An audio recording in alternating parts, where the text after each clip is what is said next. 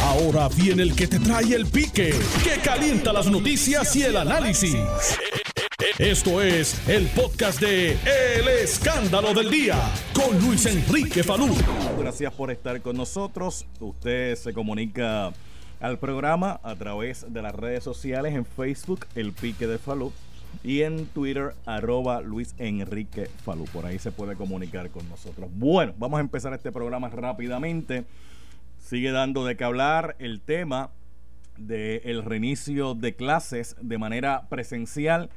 El gobierno ha planteado eh, para el 3 de marzo la posibilidad de reanudar eh, clases presenciales en algunos eh, centros escolares en Puerto Rico, no en su totalidad, sino en unas escuelas que se han escogido para comenzar eh, nuevamente, ¿verdad?, a que los estudiantes puedan asistir de manera presencial a las escuelas y así un tanto, pues ir poco a poco nuevamente regresando a un grado de normalidad, entre comillas, porque todavía pues está la pandemia del COVID-19. Usted sabe que hay varios eh, variantes que se han anunciado del mismo COVID-19.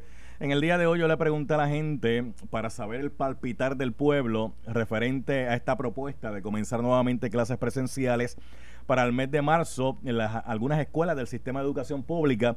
Y la reacción del pueblo pues ha sido interesante y quiero compartir con ustedes algunos mensajes de las personas que me han estado escribiendo a través del pique de Falú. Por ejemplo, me dice...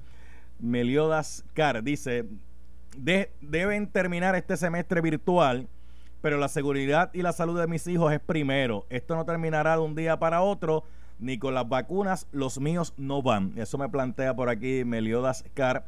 Ruth Linares dice, hay que preparar los salones y estructurar las clases. Las escuelas privadas han desarrollado sus programas y el gobierno que tiene fondos federales no. Me plantea Elena Buscaglia, el sentido común eh, a muchos dirigentes se le perdió. Las prioridades deben ser primero acondicionar las escuelas. Hay escuelas con eh, pulgas y garrapatas en los salones. Me dice Iriyoli Pérez, pienso que sí. Si convocan a la comunidad junto con el gobierno, juntos lograrán hacer el cambio en las escuelas. Por acá eh, me dice Fra, eh, Cervantes López, dice que sí. Olga Díaz dice que sí, no fundamentan eh, el, ¿verdad? su posición.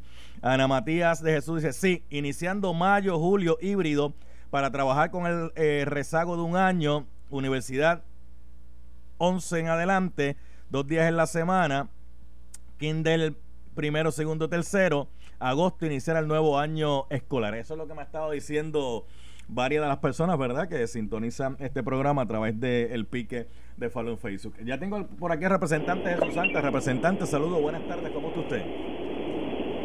Saludos, Falú, a ti y obviamente a todos los que nos escuchan aquí en el pique de Falú. Bueno, escuchó varias reacciones de ciudadanos referente a esto de reiniciar las clases presenciales para, para el mes de, de marzo. Unos dicen que sí, otros dicen que no. ¿Qué dice usted?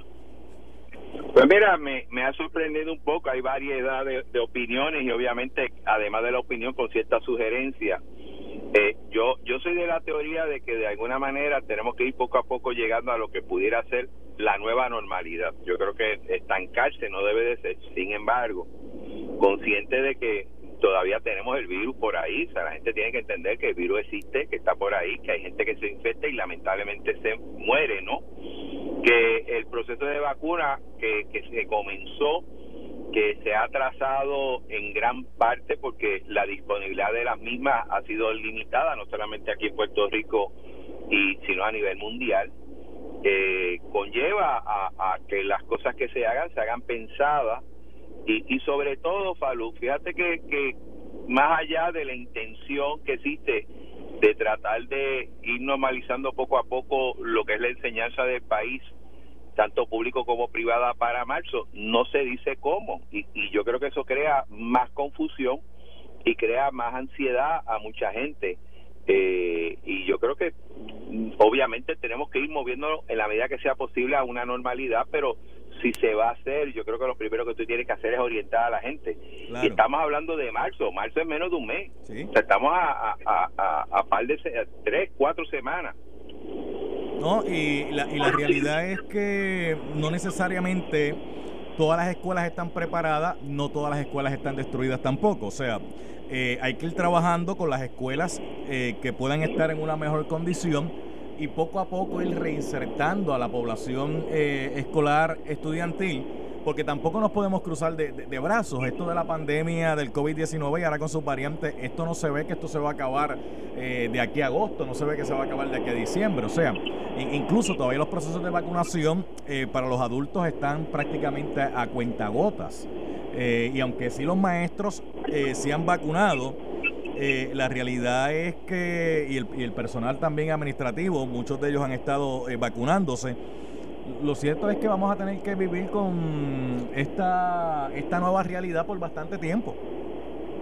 No, y, y mira, tú que traes esa dinámica de la vacunación, de lo que yo tengo entendido, he hablado, no sé si todas, pero una buena parte de las vacunas que están en el mercado están recomendando no vacunar a menores de 16 años. Eso es así. Empezar por ahí. Eso es así. Eh, lo otro es vuelvo otra vez, yo creo que hay que hacer los esfuerzos y llegar a donde se puede, y si no se puede en marzo, sería en abril, lo que sea, ¿no? Pero hay que movernos a buscar una cierta normalidad, nueva normalidad.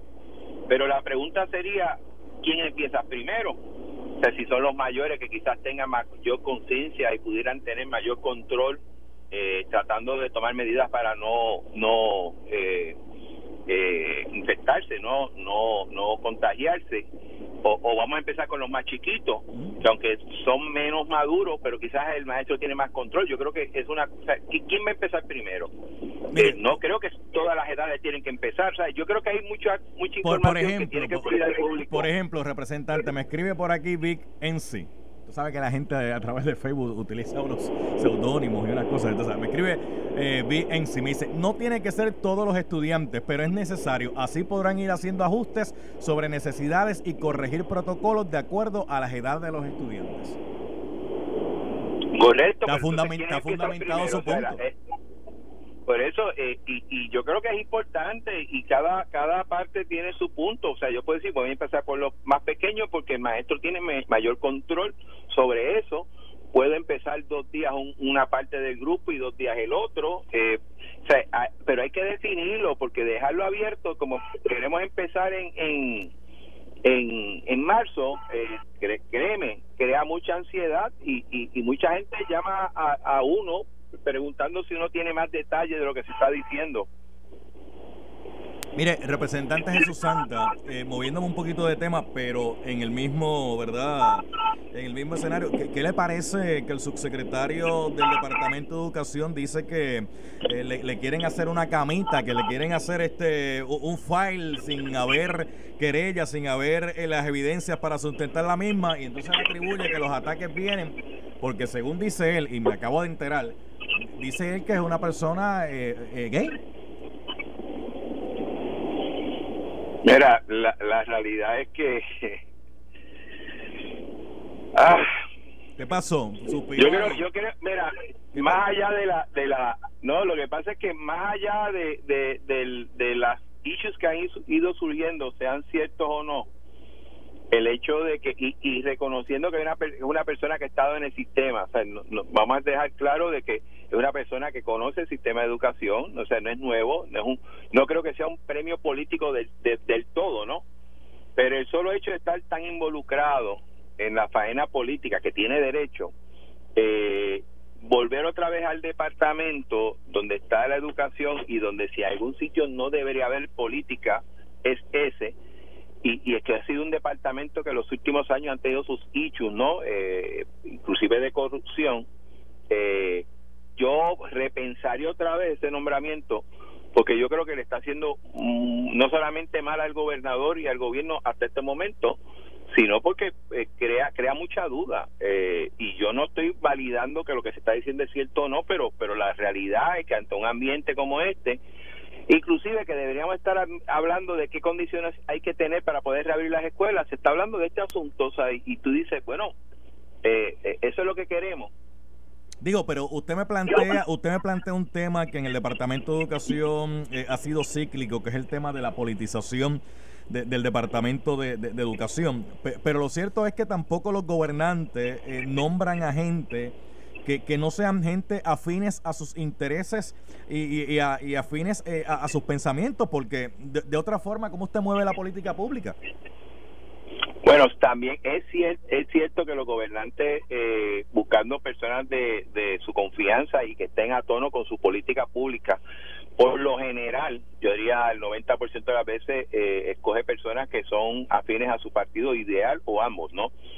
Sin embargo, en este caso estamos hablando de una persona que fue el comisionado electoral del PNP. O sea, no estamos hablando de una persona que iba a alguna actividad política o que vota por el PNP y se acabó. Estamos hablando de una eh, persona que es activista. Eso que usted dice es un hecho, pero también es un hecho que tiene una hoja de vida en el Departamento de Educación. Correcto, no, no tengo problema, por eso yo te dije, yo reconozco que tiene una experiencia en el departamento, que lo conoce, ha tenido trabajo allá adentro, pero una vez tú entras acá al, ruedo político, eh, es, muy difícil tú pensar que cuando regreses otra vez atrás, eso se borró, ¿no?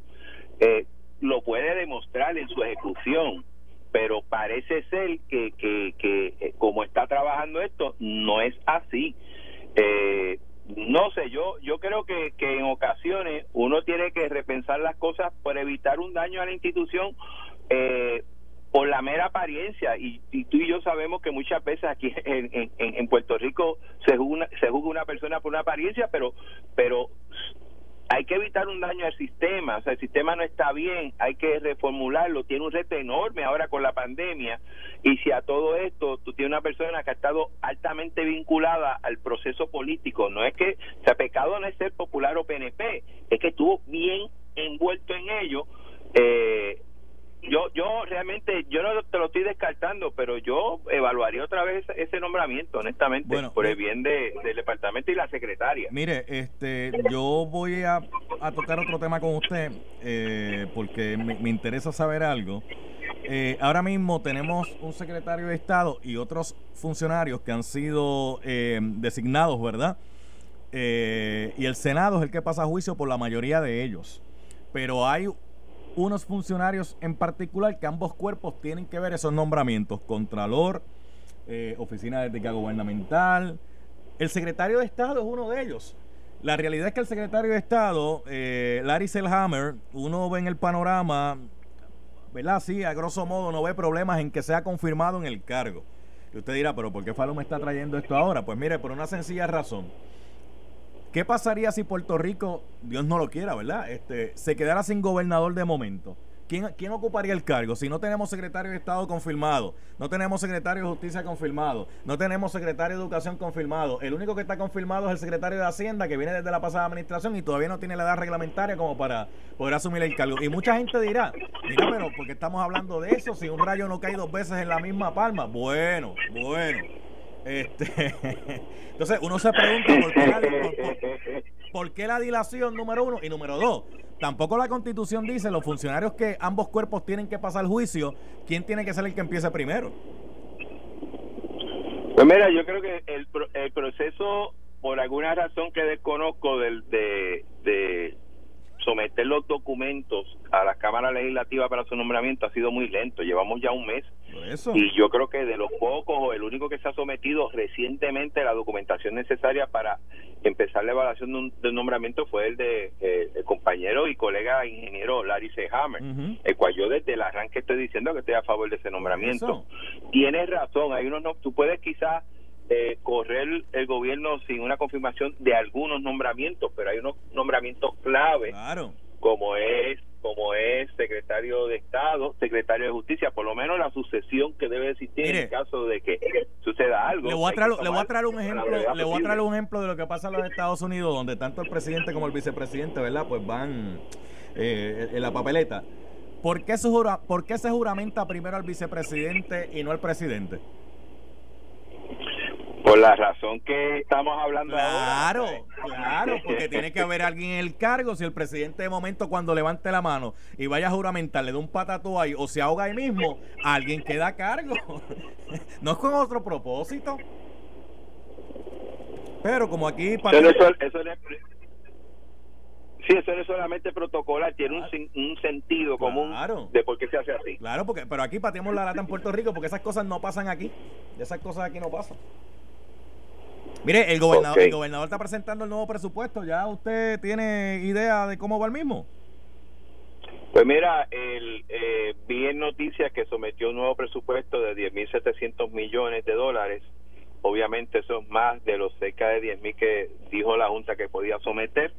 A este momento no, no tengo el dato eh, de, del detalle de ese presupuesto. Obviamente yo me imagino que ya esta tarde lo tendré en mi oficina y, y eventualmente podré evaluar en qué consiste el aumento de, de 700 millones sería es la diferencia que él tendría con la Junta de Supervisión Fiscal este y otras partidas, ¿no? Mire, si, si, si quiere, entra ahora mismo al pique de Fallon Facebook, que ya yo tengo un resumen ahí de lo que dice ese presupuesto. Sí, pero yo quiero ver el detalle porque las letras chiquitas que las cosas surgen. Eso dice, eso dice el refrán que este, en las letras chiquitas está el detalle y, y en los detalles el diablo a veces se cuela. Pero bueno, representante, seguiremos hablando más adelante. Gracias, representante Jesús Santa. Siempre un placer. Chévere, chévere. Este, Emilio Nieves está aquí en la línea telefónica. Mira, este Nelson está ahí al lado, ¿verdad? Y te dijo que es de UNED, ¿verdad? Te contestó esa pregunta. Ah, bueno, pues aquí está Emilio Nieves. Profesor, saludos, buenas tardes. Saludos, buenas tardes.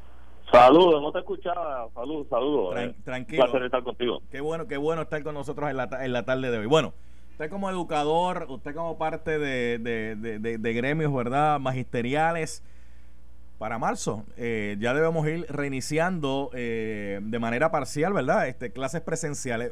Usted, me gustaría saber su, su, su reacción. ¿Está de acuerdo? ¿No está de acuerdo? Este, ¿Entiende que pues el proceso tiene que tener ajuste? Me gustaría escucharle.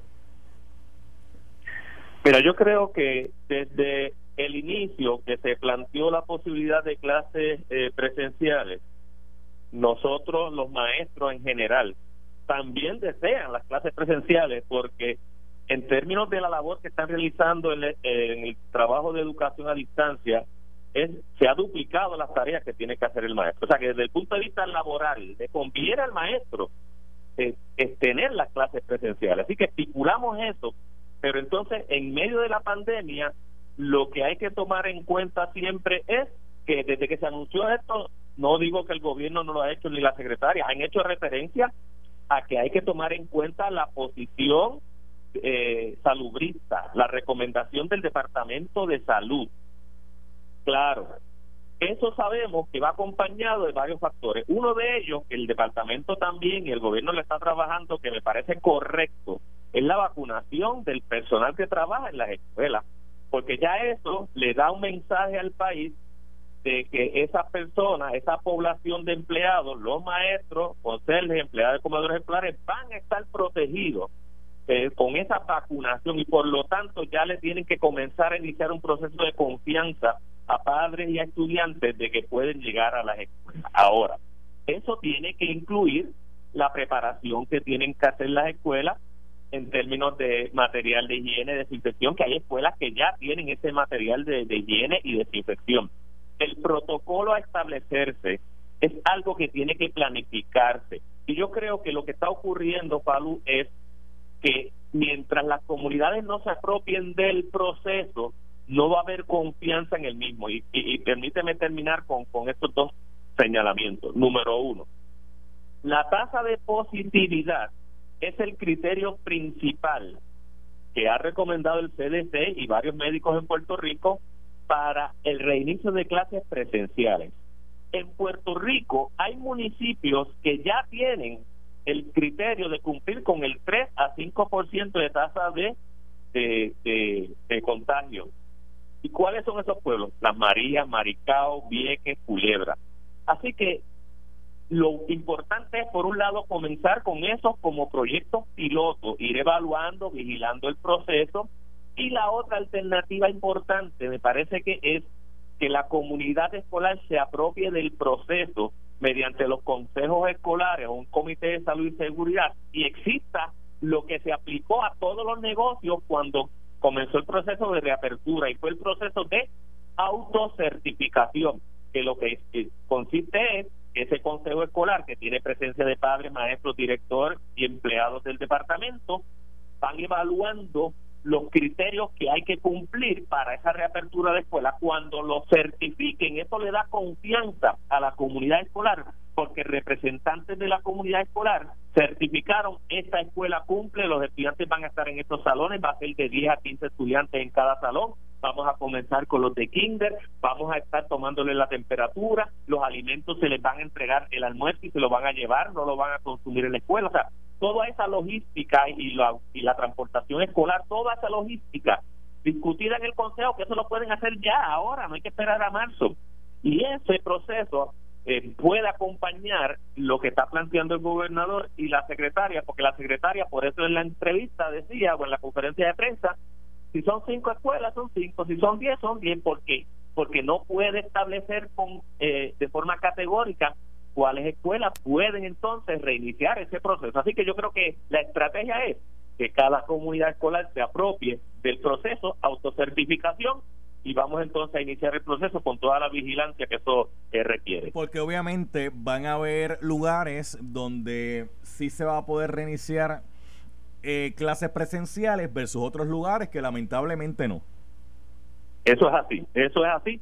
Y de hecho, escuché una expresión del gobernador que va en esa dirección, o sea, la tasa de positividad que haya en, los municipios hay que tomarla en cuenta. Así que eh, es un asunto que en la medida en que las comunidades escolares vayan participando, eh, se va a ganar confianza, porque ahora mismo todos los sondeos de opinión, el 70% de los padres dice que no va a enviar a sus hijos a la escuela, y eso crea un desfase, porque entonces vas a tener maestros con estudiantes de forma presencial y simultáneamente estudiantes a distancia no es posible hacer ese ejercicio, o sea, ese trabajo simultáneo. Así que implicaría un sacrificio para esos estudiantes. Antes que se me vaya, porque voy ya mismito a atender, eh, mire, mire qué es lo que pasa con el subsecretario de Educación, pero qué es lo que está pasando ahí.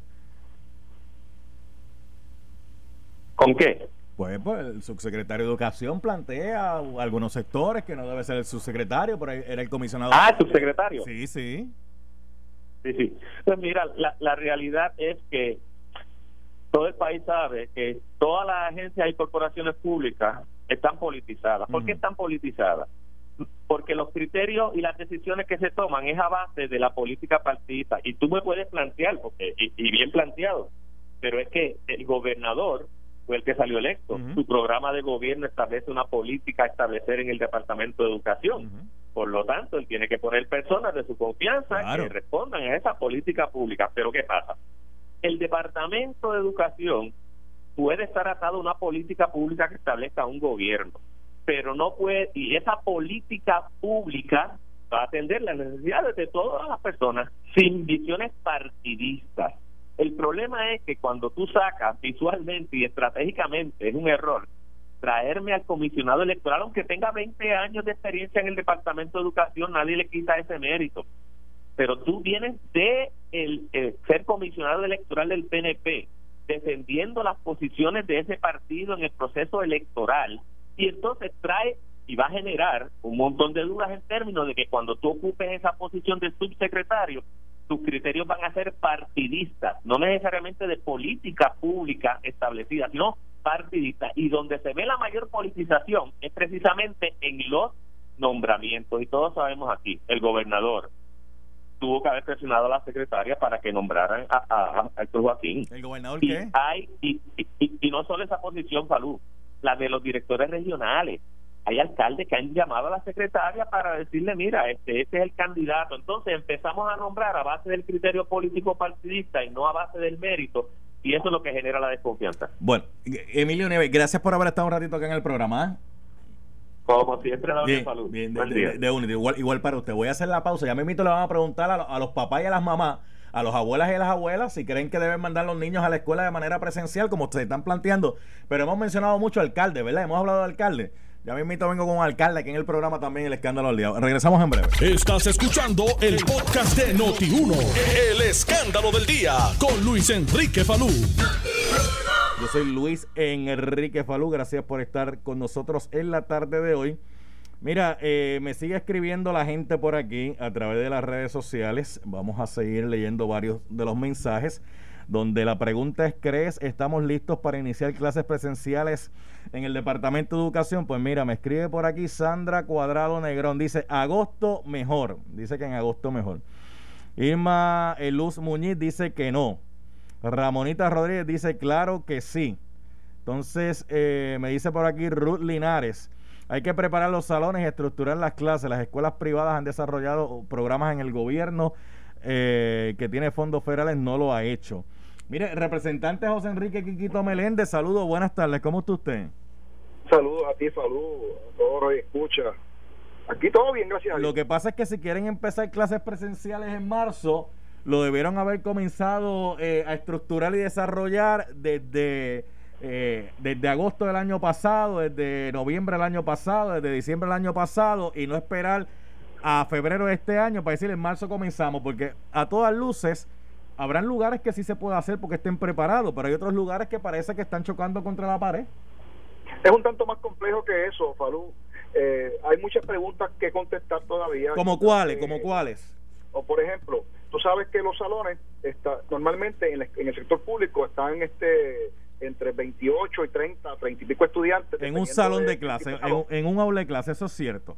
Por lo tanto, en ese espacio pues no, eh, no, no puedes meter la misma cantidad de estudiantes. Claro, claro. Pues, por lo tanto, tú vas a tener que evaluar si de las escuelas que cerraste, vas a tener que entonces eh, rehabilitar algunas. Tienes que mirar cuántas escuelas vas a, vas a identificar las que se pueden rehabilitar, las que se pueden rehabilitar más rápido, cuáles están se, se pueden usar, cuáles no qué tipo de mejora, cuánto te cuesta, si tienes que reclutar maestros y personal no docente también adicional para poder habilitar esas escuelas. Así que no es tan sencillo como lo que hayan dicho eh, quizá al, gobernador de que podrían abrirse. Mira, sí es posible que se abra una cantidad de escuelas, porque, oye, todo es posible.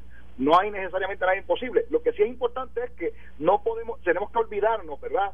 De, la, de lo que estamos siempre acostumbrados a ver, de, esas, de esos salones de clase llenos de estudiantes, porque simplemente no puede ser porque no cumple con las reglas de distanciamiento social y, aunque los maestros estén vacunados, probablemente los estudiantes, por ejemplo, pequeños no se puede. Vamos a usar, vamos a usar un aula de clase, un salón, vamos a usar un salón, lo que aquí le decimos un salón. Un salón compuesto entre 28 a 30 estudiantes. Vamos a redondearlo a 30 para hacer el cálculo fácil. Vamos a suponer que se diga, pues mira, yo no puedo tener los 30 estudiantes en un salón de clase a la vez.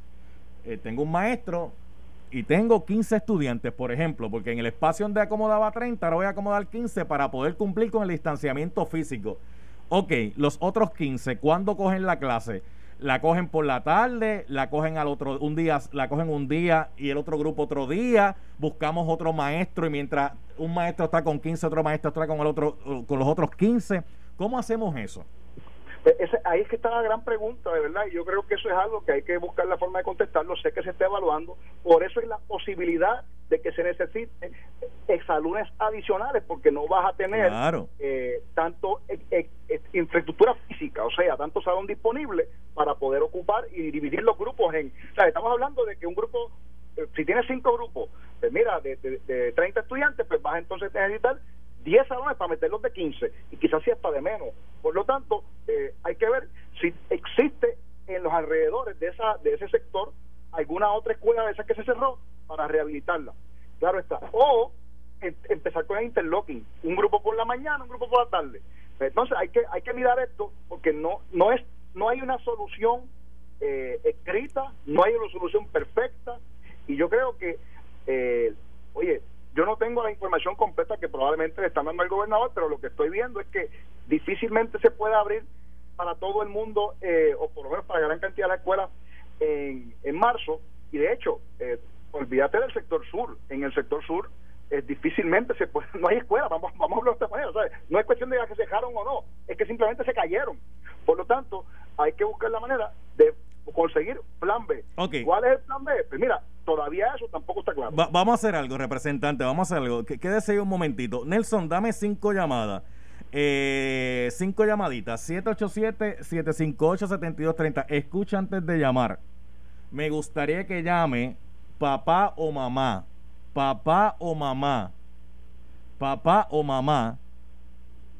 Para que sea el que me opine si va a enviar a su niño a la escuela, sí o no, si en el caso de, en el caso donde esté matriculado su hijo, vayan a abrir la escuela. Por favor, papá o mamá, que son los que tienen que bregar directamente con, sí, Nelson, los que tienen que bregar directamente con el asunto, representante, porque la, realidad es que papá y mamá son los que tienen esa responsabilidad de decidir si lo van a enviar o no lo van a enviar.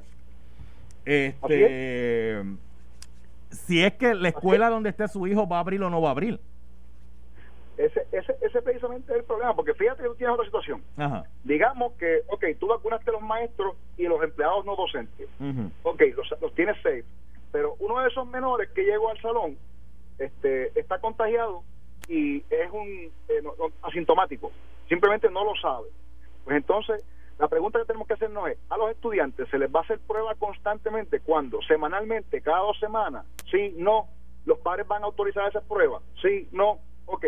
Número dos, eh, si uno de esos estudiantes llegó allí y con el COVID se lo pasó a otro, ese otro llega a su casa y se lo pasó a sus padres que no están vacunados, porque todavía no están en la lista de los que estén vacunados. Por lo tanto, vamos a continuar eh, con focos de infección, y son cosas que tenemos que mirar en su justa perspectiva, porque fíjate que hay medidas de, para evitar esto, sí, pero tú y yo sabemos, Pablo, y la gente que nos está escuchando, y los que tenemos chiquitos, y los padres que tenemos chiquitos, que mira, los nenes se ponen la mascarilla oye, un jato, una hora, dos, quizá un poquito más. Eh, yo, lo, entiendo, representante, porque en Puerto Rico, triste y lamentablemente, eh, tenemos un problema con conseguir instrucciones. Y esa parte yo, que usted me está diciendo, yo lo entiendo. De hecho, ahorita yo estaba escuchando a Felinán, que estaba haciendo un sondeo para. Usted sabe que están buscando un presidente de la Pava, y decían o Carmen Maldonado o Juan Dalmau. Y empezó gente de mayor edad a llamar para decirle otra cosa. Entonces uno dice, coño, eh, diantre, la gente no sabe seguir las instrucciones y esos son los mayores, imagínate, imagínate los de menor edad. Entonces, ahí donde también tenemos el, tenemos un, un problema, usted sabe, y eso que usted me está diciendo es bien cierto, ok, me coge la temperatura hoy, eh, me coge la temperatura mañana, pero el pasado se me olvidó coger la temperatura, o pasado el nene se... ¿Qué hago? ¿Cómo brego con el asunto? Ahí, viene Nelson para acá, representante. tiene que haber, tiene que haber, ¿verdad? Este, un protocolo, ¿verdad? Este, de, planta física, protocolo de enseñanza, tiene que haber un protocolo de limpieza y de inspección, tiene que haber un protocolo para hacerles pruebas. Eh, vacunar a los maestros ciertamente es un paso importante, pero no es suficiente. Quédese ahí, quédese ahí, déjeme, déjeme chequear. José, te estoy llamando y sale el buzón de, del teléfono, el voicemail, eh, así que ponme tú la llamadita para acá, José, te mandé el teléfono por ahí directo. Eh, buenas tardes, ¿quién me habla? Buenas tardes, Rosado de Mayagüez. Eh, buenas tardes, ¿quién me habla aquí? Buenas tardes. Se fue el teléfono justo otra vez. Eh, buenas tardes. de Mayagüez. Ah, ok, por fin. Mira, eh, ¿tú, tienes, ¿tú tienes niños en la escuela? Falú, yo quiero que tú me escuches eh, no, porque yo, soy, yo soy... Espérame un momento, te estoy haciendo una pregunta y la conducción del programa es de aquí para allá, no de allá para acá. ¿Tú tienes niños en la escuela? Sí. ¿Qué edad tiene tu niño? Ok, Falú, sencillo. Ok, sencillo. Pues vamos a la próxima porque no, no representante, no me puede dilatar en esto. O seguimos instrucciones o lamentablemente no terminamos nunca. Buenas tardes, ¿quién está aquí? Hello, ¿quién, me aquí? Sí, ¿quién me habla? Sí, buenas tardes, habla Héctor. ¿De dónde tú eres, Héctor? Héctor, ah, yo soy del estado de la Florida. Dame hombre, Héctor, dame hombre, no te vayas. ¿Quién está ahí? Ah, no, pero espérate, dame un hombre, párate la llamada, Nelson. Párate la llamada. El representante Quiquito Meléndez, deme un segundito, lo llamo ya mismo. Ok. Ok, ok, párate la llamada. José Santiago está aquí. El alcalde de Comerío. Alcalde, saludo, buenas tardes. Buenas tardes, Palú, y me disculpa, era que estaba en un área que no me di cuenta que no había señal. No, no, tranquilo, porque eh, le pusimos dos veces la llamada y a las 12 y 30 como que nos percatamos que le, no había señal. Y dije, pues está bien, pues que él llame y entonces ahí lo, lo, cogemos rapidito porque sé que usted está ocupado. Eh, alcalde, se ha hablado de la posibilidad de empezar nuevamente el curso escolar en marzo y ahora mismo eh, las escuelas están localizadas en todos los municipios. ¿Con ustedes han hecho algún tipo de coordinación? ¿Han dialogado? ¿Han hablado para ese propósito, para que ustedes puedan colaborar? Bueno, eso, eso es una, un planteamiento que qué bueno que tú lo traes. Me parece que ya era tiempo de habernos reunido eh, los alcaldes por cada región, los directores regionales y comenzar un proyecto agresivo que atendiera eh, la falta de mantenimiento que tienen las escuelas. Increíblemente, incluso las que están adheridas a, la autoridad de edificios públicos no están recibiendo un mantenimiento adecuado. Hay mucho que hacer y lo hubiésemos hecho seguro que sí, eh, coordinado con los municipios. Si alguien tiene interés, ¿verdad? Somos los alcaldes que sabemos cómo está padeciendo la familia en cada uno de nuestros pueblos. Yo te puedo decir que hay hay mucho, demasiado que hacer. Incluso recuerdas que se habló de las de las columnas estas que columnas cortas y la necesidad de reforzar algunas escuelas. el, colega, el colega alcalde de Bayamón, Ramón Luis Rivera, trabajó con un, con un modelo que se diseñó y eso se puede replicar en el resto de las escuelas de la isla y estamos disponibles. Pero, de nuevo, este, tiene que venir la iniciativa verdad del estado de que nos dé ese espacio. Mira ahora que usted menciona al alcalde de Bayamón este el, mayor de Bayamón está cumpliendo años así que felicidades a Ramón Luis Rivera Cruz que está cumpliendo años en el día de hoy. Ah, qué bueno, saludos a mi colega. Eh, estamos en consorcio, él y yo, eh, desde, desde que comenzamos como alcalde en el 2001 y, he tenido una experiencia muy positiva con él. Sí, sí, me, dice Ramón Luis que no dé muchos detalles porque tira al medio la edad y... Así que el mayor de Bayamo, mucha mucha felicidad en su en su en, su cumpleaños, que la, que la pase bien. Mira, alcalde. Debe estar cerca de los que tienen oportunidad de vacunarse primero. Ave, ave, María, Ave María, qué clase de puyazo le ha zumbado usted al alcalde ahí. Pero mire, alcalde, rapidito, porque quiero seguir atendiendo llamadas de la gente. Para otra cosa, este, bueno, oportunidad de empleo se solicita popular del corazón del rollo que esté dispuesto a defender los postulados de Luis Muñoz Marín, que esté dispuesto a defender eh, cualquier variante del Estado Libre Asociado, que esté dispuesto eh, a, meter mano en defensa del Partido Popular Democrático. Eh, ¿Usted está dispuesto? ¿Usted da un paso al frente? ¿Están buscando, presidente, ¿Están buscando presidente de la Pava? Bueno, en primer lugar, no estaba acá. Bueno, pero va a estar. Ocean. Ocean. Espérate, se le, fue la llamada a Josian. Oye, en la, mejor parte se le fue la llamada a Josian. Deja, ver si él vuelve a llamar, deja ver si él vuelve a llamar. Deja ver si él vuelve a llamar. ¿Qué tú me dices, Capo? ¿Qué, tú me dices? ¿Que, hay que meterle cuánto de multa? ¿Por no seguir instrucciones? No, si, Gacho, si eso cuadramos el presupuesto. Si eso cuadramos el presupuesto del país. Eh, mira, José, se te cayó la llamada. Si puedes llamar de nuevo, pues te, te, lo voy a agradecer. Te lo voy a agradecer. Mientras tanto, sigo. ¿Dónde me quedé, Nelson? ¿En qué línea me quedé? Ok, Nelson me dice que me quede en esta línea. Buenas tardes. Eh, ¿Quién está aquí? Buenas tardes. ¿Quién me habla? Benjamín de Sabana Grande. De Sabana Grande. ¿Tú tienes niños en la escuela? Sí, señor. ¿De qué edades son tus niños? Eh, 12 y 10. ¿En qué escuela están matriculados? En la escuela David Anton Giorgi en Sabana Grande. Esa escuela, las condiciones de la misma, ¿cómo están? La última vez que nos habían notificado los padres, la escuela no estaba en condiciones debido a los terremotos. Ven acá, y entonces, eh, ¿cómo sería el caso o cuál sería el caso de que tus niños puedan reiniciar eh, nuevamente la escuela de manera presencial? Ah, yo entiendo que después primero tendrían que certificar que la escuela estuviera apta, eh, que es lo primero, que estuviera apta el edificio para que nuestros niños estuvieran y tendrían que mostrarnos un protocolo bastante adecuado, okay. el cual nuestros hijos estén seguros. Mira, y, mientras no hagan eso, ¿qué tú piensas hacer con tus niños? Eh, ah, por ahora ellos están tomando clases este, ¿verdad? online, las clases eh, por internet. Eh, yo entiendo que hasta que realmente ellos no me garanticen la seguridad eh, física y la salud de mis hijos, yo no los voy a llevar a que tomen clases presenciales. Ok, ok. Ve, ve porque es importante. Gracias por tu llamada, amigo. Ve porque es importante que llamen las personas que están atravesando la situación, porque así uno le puede preguntar y sacarle un contenido que sea relevante para la discusión que estamos teniendo. Espérate, voy por. Eh, esta estaba aquí pendiente todavía. Buenas tardes.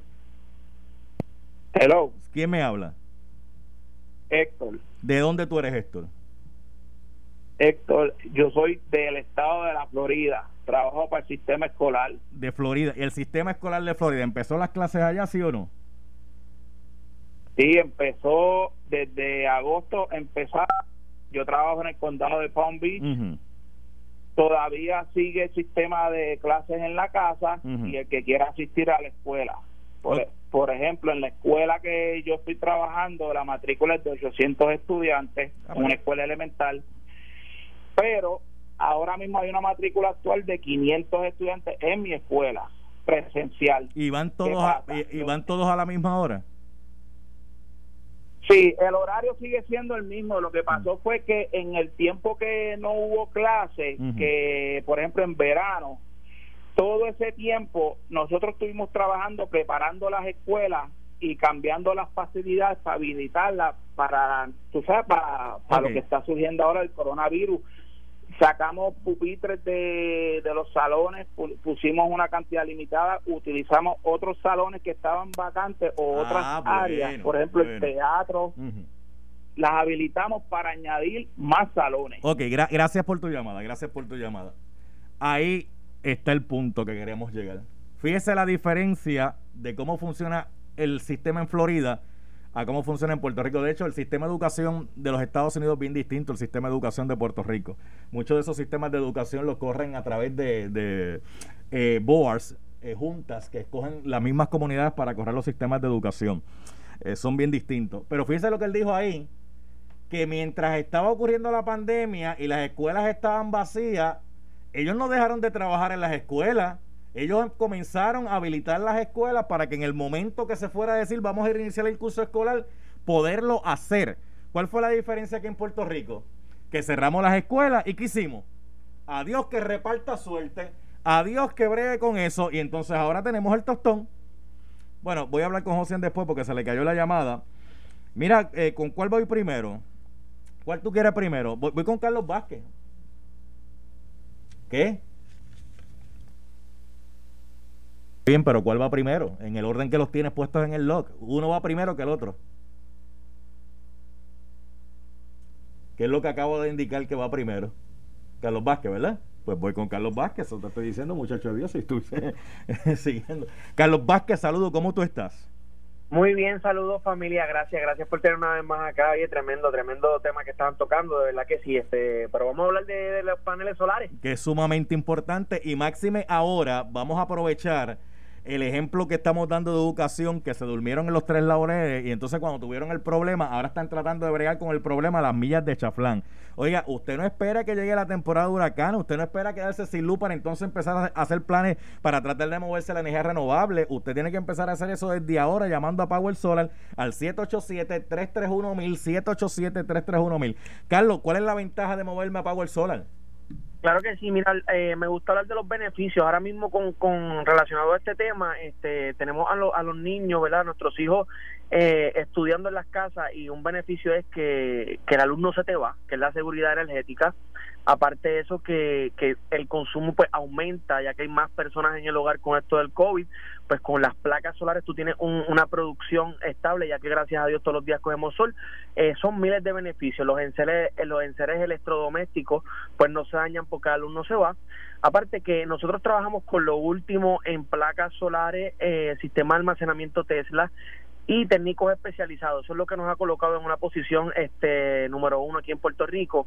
Aparte que todos los sistemas que nosotros trabajamos están cubiertos por 25 años.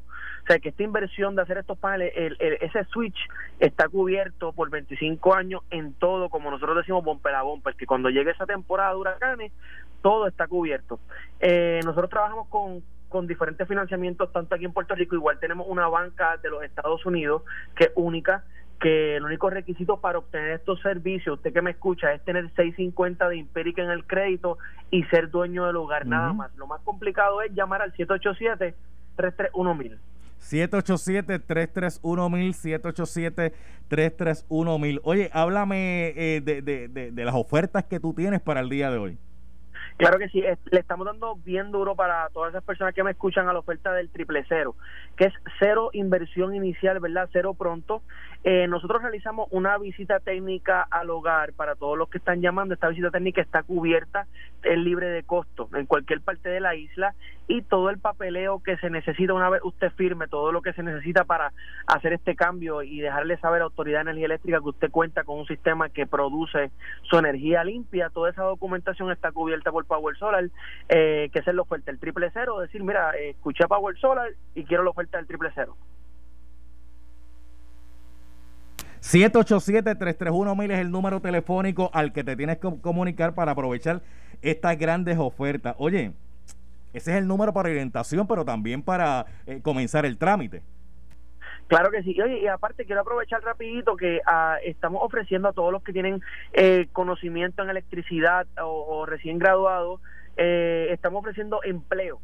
Eh, en lo que en el área de instalaciones, así que aparte de, tener todas estas ofertas, ofertas y hacer este switch, Power Solar ofrece oportunidad de empleo. Adelante, gracias por tu comunicación. 787-331-1000 es el teléfono a llamar.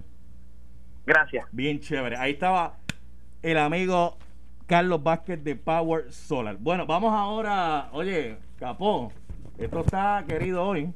Presente, asistido y debidamente representado. ¿Y llenó la certificación para entrar o no llenó la certificación para entrar? Todas las certificaciones. Ah, que eso es sumamente importante porque si no ya tú sabes cómo está la cosa.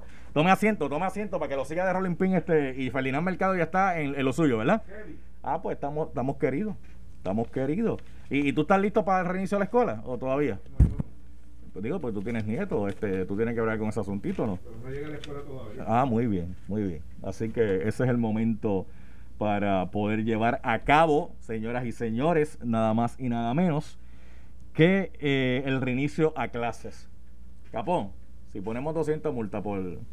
No sé, ajá, ¿qué hacemos? Pero el Estado. ¿Cuadramos el presupuesto? ¿Cuadramos el presupuesto?